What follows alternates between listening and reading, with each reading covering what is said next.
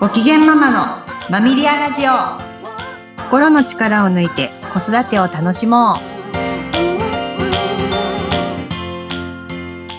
皆さんこんにちは。マミリアの鎌田玲奈です。皆さんこんにちは。インタビュアーの石井真由子です。玲奈さん今日のテーマですが日常に潜むマルトリートメントについてということですね。はいまあ、あの、聞き慣れない言葉、マルトリートメントだと思いますが、はい、実はこの言葉ですね、あの、虐待というキーワード。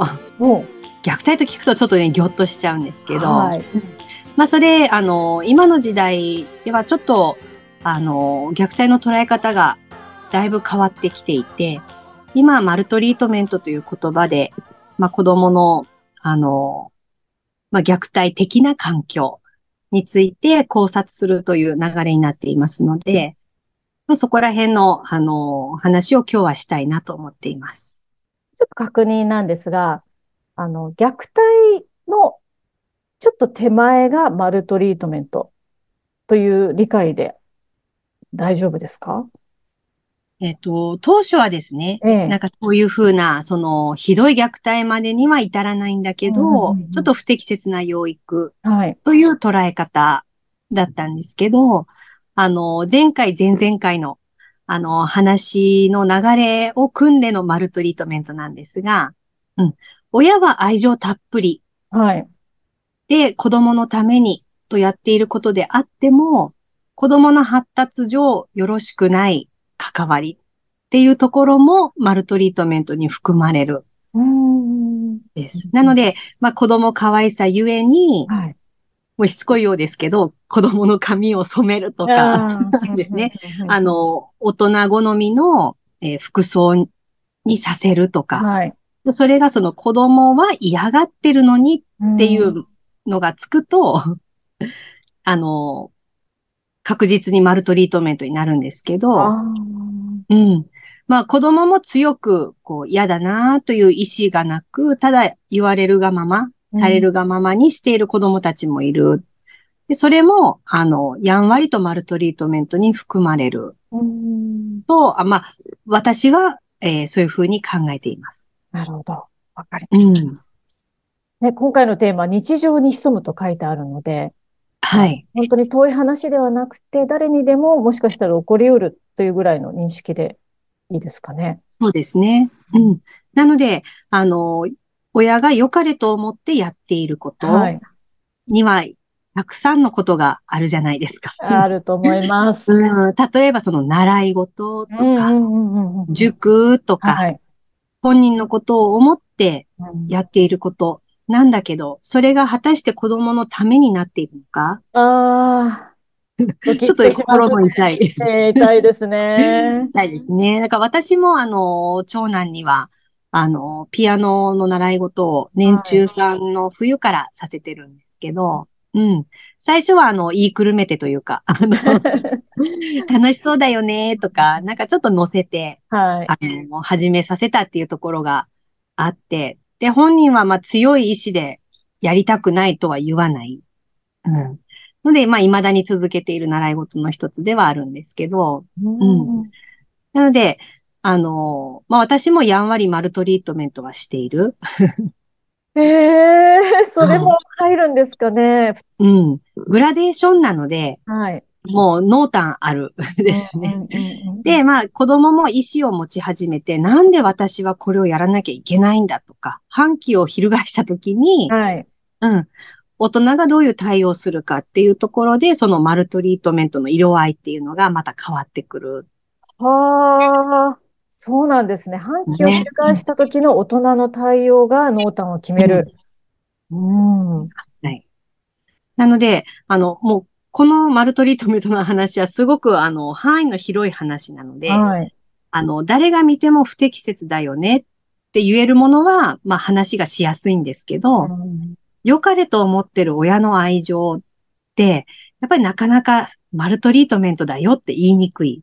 確かに言い切れないですよね。ね。でも私が最近受けている相談で、明らかにマルトリートメントですって言えないケースが多いんです。ああ、じゃあ本当にグラデーションのはい。薄いケースが多いってことですね。です。うんで、親がこう、愛情のもとやっていることはい。が結果的に子供の自立をちょっと、あの、遅らせていて、で、それが結果的に集団適応が、あの、うまくいかなくなって、子供が不登校になるとか、例えばですね。うん。でもそれは、親子を見ていると、まあ、愛情たっぷりな親子関係で、何も悪いところがない。虐待的な家庭ではないって見えるご家庭でも、マルトリートメントっていう視点から見ると、まあ、年齢にふさわしくない関わりをしてるよね、とか。はい。子供の自立をちょっと母親が関わりすぎることで止めてるよね、とか。まあそういう見え方がしてくるんですね。どうすればいいんですかね？どうしたらいいんでしょうね。ってさ、すごく。うんなので、あの、子供が出してくるサインがきっかけになるんです。ああ、子供はちゃんとサインを出してるわけですね。はい。だから、まあ今言った例でいくと、不登校っていうのが、まああわかりやすい例、あ、はい。サインだったんですね。うん本当だったらその手前で、はい。あのこちらのサインがあったかもしれない。うんうんでも、まあ、不登校という形でやっと親が気づくっていうことは、珍しい話じゃないうんですね。うん。ねなんとか早くサインを受け止めたいものの、うん。どうやったらそれを逃さないようにできるんですかね？ですね。やっぱりあの、核家族特有の、はい。まあ、その、外の風がこう、入ってこない環境が一番怖いですね。あ、風通しがないところが怖いってところですね。そううんなので、あの、ほ保護者自身も自分のコミュニティを持っておく。はい。あの、子育て仲間がいるとか、うんうんあのママ友と何でも話し合えるとか、うんなんかそういうこう、外の、あの、情報とか話題が入ってきやすい環境があるっていうのは一つ大事なことかなと思います。あ、確かにそれはそうですよね。そうすると気づきもいろいろなところで出てきますもんね。そうですね。うんうん。です。いやーなんか身につまされるテーマなので、本当にこれ難しいなと思うんですが、これね、親御さんはどうやって良かれと思う感情と、そのマルトリートメントにならないようにっていうのをうまくこう線引きをしていけばいいんですかね。もう本当にあの難しい話なので、なんか、あの、こうですっていう、なんか、正解みたいなものがあるわけではないんですけど、はい。やっぱり行き着くところ、子供の個性っていうところになってきますね。そうですか。なので、あの、コツコツコツコツ頑張ることが好きなお子さんはいるので。そのコツコツ繰り返し学習はい。みたいな習い事とかええ塾とかは、多分、あの、お子さんに合ってる。うん。ねでもそういうのが向いてないお子さんがいる。はい。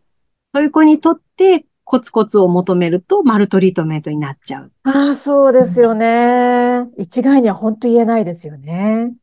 なので、あの、まあ、親の期待とか、あの、まあ、好みとか、ね、そういうものと子供が、まあ、それに応えうる個性を持ってるかっていうところの照らし合わせっていうのが、まあ、客観的にできると、はい、いいのかな？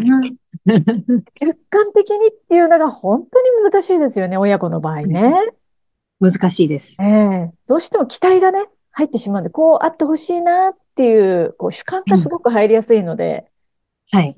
が難しいですよね。難しいですよ。うん やっぱりね、さっきレイナさんがおっしゃってた通り、そのコミュニティに属して、いろんな、こう、価値観とかに触れるっていうのもすごく大事なことってことですかね。そうですね。ううんん。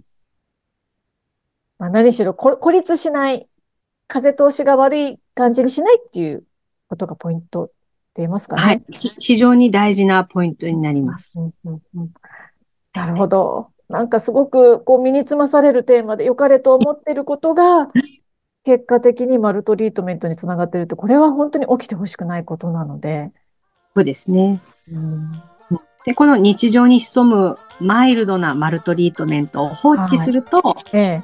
ちょっとだんだん色合いの濃い、あ最終的にこう虐待につながるような環境になってしまうという、まあ、流れの話になっていきまあ。うわあ、そうですか。今日の話本当に大事ですね。す。はい。はい。えー今日は日常に潜むマルトリートメントについてお伝えしました。ありがとうございました。ありがとうございました。